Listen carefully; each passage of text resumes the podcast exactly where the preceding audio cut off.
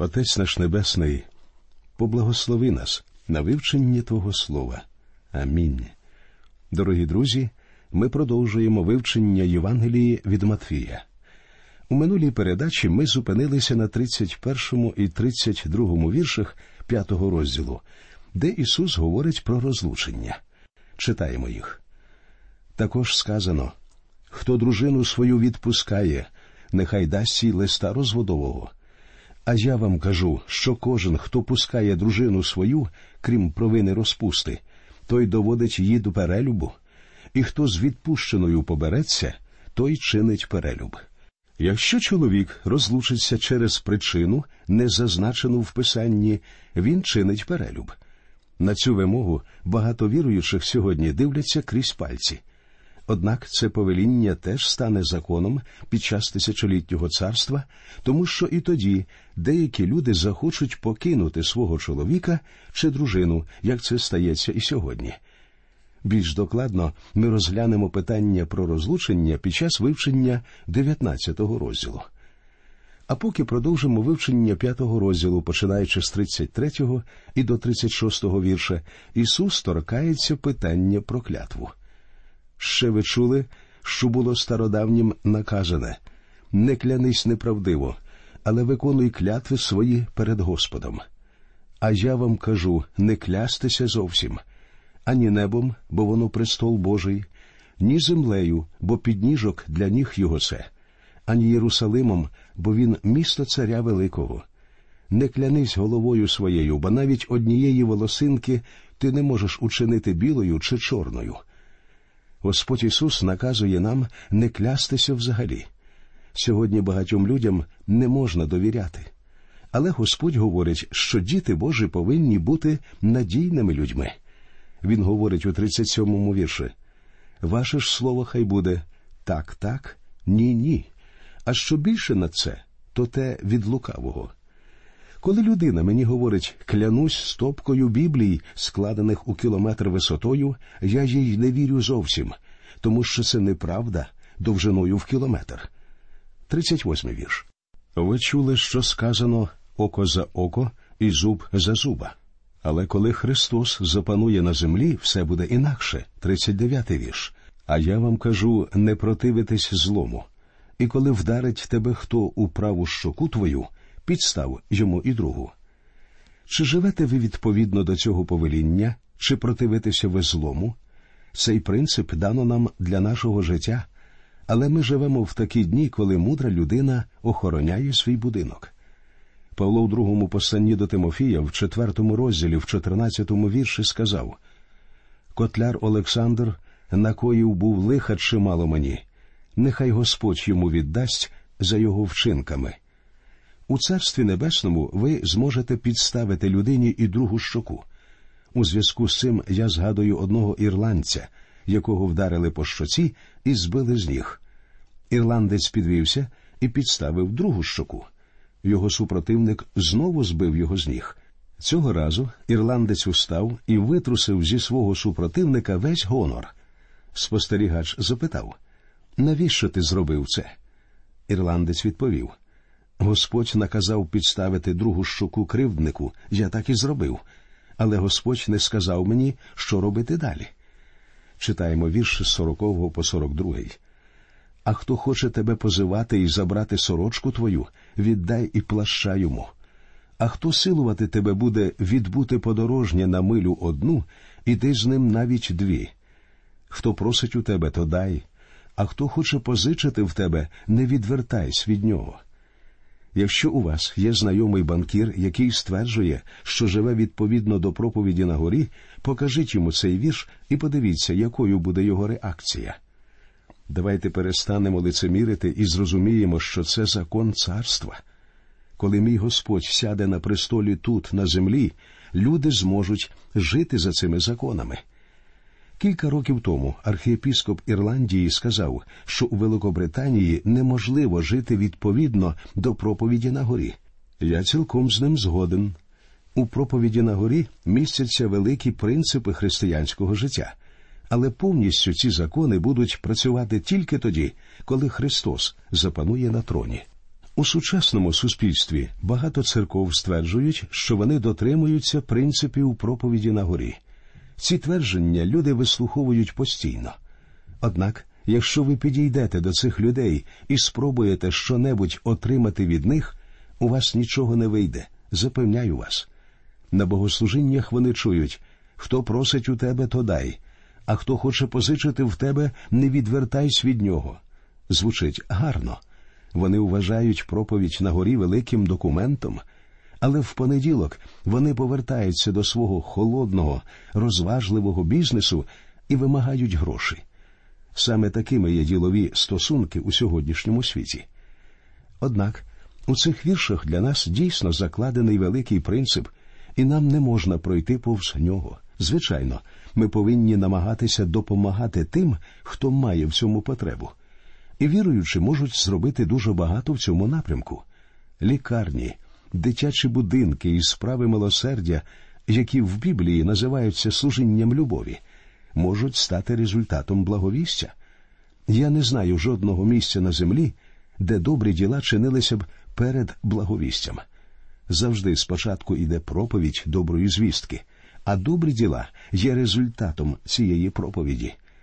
У житті віруючих обов'язково повинні бути плоди добрих справ. Далі у 43 і 44 віршах є ще одне правило царства. Ви чули, що сказано люби свого ближнього і ненавидь свого ворога. А я вам кажу любіть ворогів своїх, благословляйте тих, хто вас проклинає, творіть добро тим, хто ненавидить вас, і моліться за тих, хто вас переслідує. І тут Господь Ісус піднімає закон Моїсея на більш високий рівень. Він говорить, що в царстві замість ненависті до ворога повинна переважати любов. Віруючи сьогодні, керуються іншим принципом. Нам дано повеління любити всіх віруючих, і ми також проявляємо нашу любов до ворогів тим, що роздаємо їм Євангелії, розповідаємо про благодать, яка спасає людей, про Господа, який може привести їх на небо. В кінці цього розділу наш Господь говорить, що ми повинні бути досконалими. 48 вірш. Отож, будьте досконалі, як досконалий Отець ваш Небесний. Але як же ми можемо бути досконалими? Наша досконалість в тому, що в Христі ми прийняті Богом. Для тих, хто в Христі уже немає осуду, і ми перебуваємо в Христі вірою в нього. Ми можемо стати досконалими лише через нашу віру в Христа, і Христос дає нам свою праведність. А потім починається повільний процес освячення, у якому Бог намагається перетворити нас на образ свого Сина. І це перетворення повинно стати метою кожного віруючого. Однак прагнути досягти досконалості власними зусиллями даремно. Невже ви думаєте, що зможете підійти прямо до Бога і сказати Подивися, що я зробив, подивись, який я тепер чудовий, і намагатися приписати всю славу собі і змусити Бога спасти вас на цій підставі? Мій друже, ви ніколи нічого подібного не зробите, тому що ми з вами недосконалі. Сьогодні в релігійних колах багато самоправедних людей. Є люди, які пишаються своїми досягненнями і хвалять себе. Друже, ми з вами не досить гарні. Ми не відповідаємо Божим нормам. Нам потрібний Спаситель. Як ми вже бачили у цій частині проповіді на горі, Ісус Христос, Цар, говорить про праведність, яку повинні мати його піддані. Ця праведність повинна перевершити праведність фарисеїв і книжників, адже в них праведність була формальною. Наприклад, Никодим був видатною людиною, і він був релігійним. Його не було в чому дорікнути. Але в Євангелії від Іоанна в третьому розділі з першого по восьмий вірш ми бачимо, що наш Господь сказав йому Вам необхідно родитись згори. Отже, наша праведність повинна перевищити праведність фарисеїв і книжників, і така праведність може прийти лише через довіру до Христа. Продовжуючи тему проповіді на горі, перейдемо до дослідження шостого розділу Євангелії від Матфія. У ньому ми будемо говорити про внутрішні мотиви зовнішніх проявів праведності, таких як милостиня, і пожертвування. Ми також поговоримо про молитву і про придбання скарбів. Ці теми включені в третю частину проповіді на горі, що описує відношення підданих Небесного Царства до Бога. Отже, спочатку поговоримо про милостиню. У шостому розділі своєї Євангелії Матвій говорить про зовнішні прояви релігійності. У п'ятому розділі ми побачили, якою праведністю, за словами царя, повинні володіти його піддані. Їхня праведність повинна перевищувати праведність книжників і фарисеїв, а це можливо лише довірившись Христу. А в цьому шостому розділі Матвій говорить про ту праведність підданих, яку вони повинні проявляти в дії. І, звичайно ж, у всьому, що ви робите для Бога, дуже важливі мотиви. У цих взаєминах з Богом не повинно бути третього учасника. Подібні питання повинні вирішуватися лише між вами і Богом. Всі теми, згадані в цьому розділі милостиня, пожертвування, молитва, піст, гроші і турбота про майбутнє перейняті практичними міркуваннями. По-перше, наш Господь говорить про милостиню. Пам'ятайте, що все сказане стосується зовнішніх проявів релігійності, часто показних. Звернемося до першого вірша шостого розділу. Стережіться виставляти свою милостиню перед людьми, щоб бачили вас. А як ні, то не матимете нагороди від Отця вашого, що на небі. Хоча Господь Ісус має на увазі підданих свого прийдешнього царства, в цих словах закладений великий принцип і для нас із вами. Читаємо далі другий вірш. Отож, коли чиниш ти милостиню, не сурми перед себе, як то роблять оті лицеміри по синагогах та вулицях, щоб хвалили їх люди. По правді кажу вам, вони мають уже нагороду свою. Скільки тут гіркої іронії. Повірте мені, Ісус добре вмів користуватися рапірою сарказму. Справа в тому, що коли фарисеї йшли роздавати жебракам милостиню, вони, звичайно, відправлялися на одну з людних вулиць Єрусалима і сурмили. На перший погляд, звуком сурми вони скликали бідняків і нужденних, щоб роздати їм свої дари, однак таке шумне оголошення давало їм чудову можливість привернути увагу інших людей до їх добрих справ. Ви не бачите тут паралелі з тим, як дають свої пожитування деякі християни сьогодні. Наш Господь сказав, що коли фарисеї роблять так, вони вже отримують свою нагороду. Яку нагороду він мав на увазі? Вони отримували те, чого прагнули. Ісус сказав, що вони сурмили, щоб люди їх прославляли. Вони сурмили, і люди збігалися до них з усіх боків, щоб подивитися, як щедро вони дають бідним. У цьому і полягала нагорода фарисеїв. Їхній дар не був між ними і Богом. Але давайте подивимося, якими є ваші мотиви. Існує кілька способів давати. Кілька років тому мене попросили зібрати пожертвування в одній організації. Мені було сказано, щоб я обов'язково дав можливість кожному встати і оголосити, яку суму ця людина готова пожертвувати. Мене просили, наприклад, сказати, хто з вас готовий дати сто гривнів. У відповідь я поставив запитання а чому потрібно збирати пожертвування саме в такий спосіб? Мені пояснили, що на зборах буде одна людина, яка при звичайному зборі дає всього одну гривню. Але якщо запитати тих, хто зібралися, хто готовий дати сто гривнів, вона дасть саме таку суму. Повинен сказати, що та людина любила сурмити. І коли я познайомився з нею ближче, я виявив, що вона завжди жертвує лише на публіку. Є люди, які виписують чеки на великі суми, але люблять вручати їх пастору персонально. У моїй церкві була людина, що давала мені чек перед самим моїм виходом на кафедру. Цей чоловік думав, що його пожертвування справить на мене таке враження, що я неодмінно згадаю його ім'я під час проповіді. Одного разу до мене підійшов його друг і сказав Містер такий то дуже засмучений.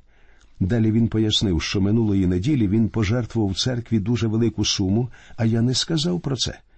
Правильно відповів я і пояснив, чому я не став згадувати його ім'я. Я сказав ваш друг людина заможна. І той чек, що він дав мені у порівнянні з його багатством, є дуже незначною сумою. Минулої неділі один листоноша з нашого приходу теж вручив мені конверт зі своїм пожертвуванням. Він просив мене відкрити конверт після проповіді і не хотів, щоб я говорив про його пожертвування. Він дав майже вдвічі більшу суму, ніж ваш заможний друг. І якби я став говорити про тих, хто жертвує, я б скоріше згадав листоношу. Однак він просив мене не робити цього. Дозвольте мені нагадати, друзі, що ваші пожертвування повинні залишитися між вами і Богом, і в той самий момент, коли до вас приєднується хтось третій, ви втрачаєте вашу нагороду на небесах. Такий дар нічого не вартий в очах Бога. У третьому і четвертому віршах говориться про те, як потрібно жертвувати.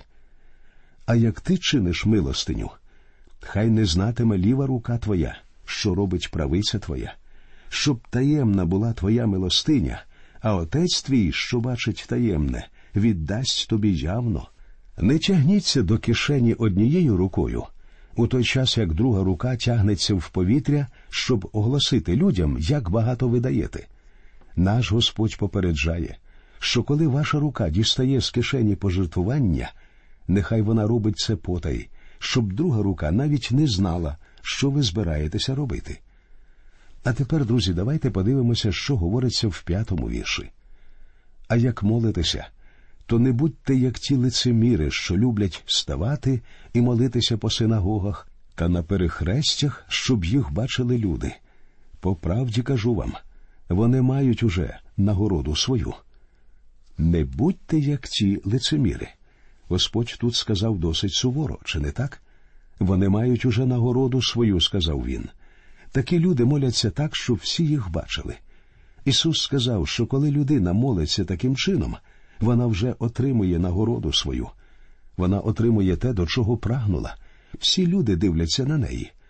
Але така молитва ніколи не підіймається вище даху будинку.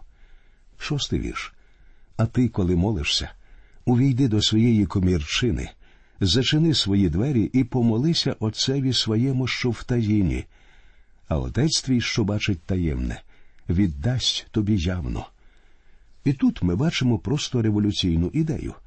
Ви звернули увагу на те, що Господь використав тут слово Отець, адже йдеться про підданих царства. Але як ви сьогодні стаєте дитиною Божою? Відповідь дається нам в Євангелії від Іоанна, перший розділ, 12 вірш.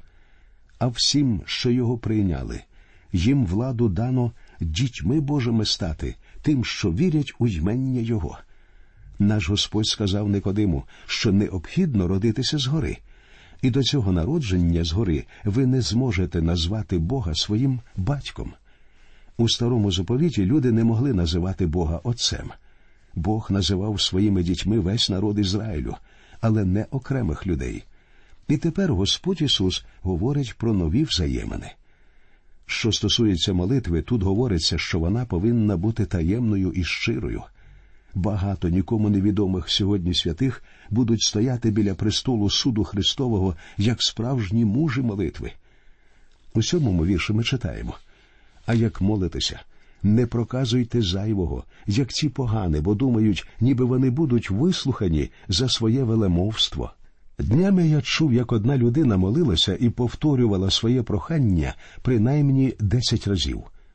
Але Господь Ісус сказав, що якщо ми попросимо Отця один раз, Він почує нас.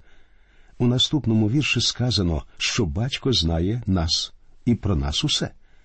Отож, не вподобляйтеся їм, бо знає Отець ваш, чого потребуєте, ще раніше за ваше прохання. Отже, молитва повинна бути щирою. Про це говориться у шостому вірші шостого розділу. Увійди в кімнату і зачини двері. Ваша молитва повинна бути між вами і Богом. У сьомому вірші ми бачимо, що молитва повинна бути короткою. Не говоріть зайвого. Переходьте прямо до суті питання і розповідайте Господеві, що у вас на серці, бо знає Отець ваш, чого потребуєте ще раніше за ваше прохання.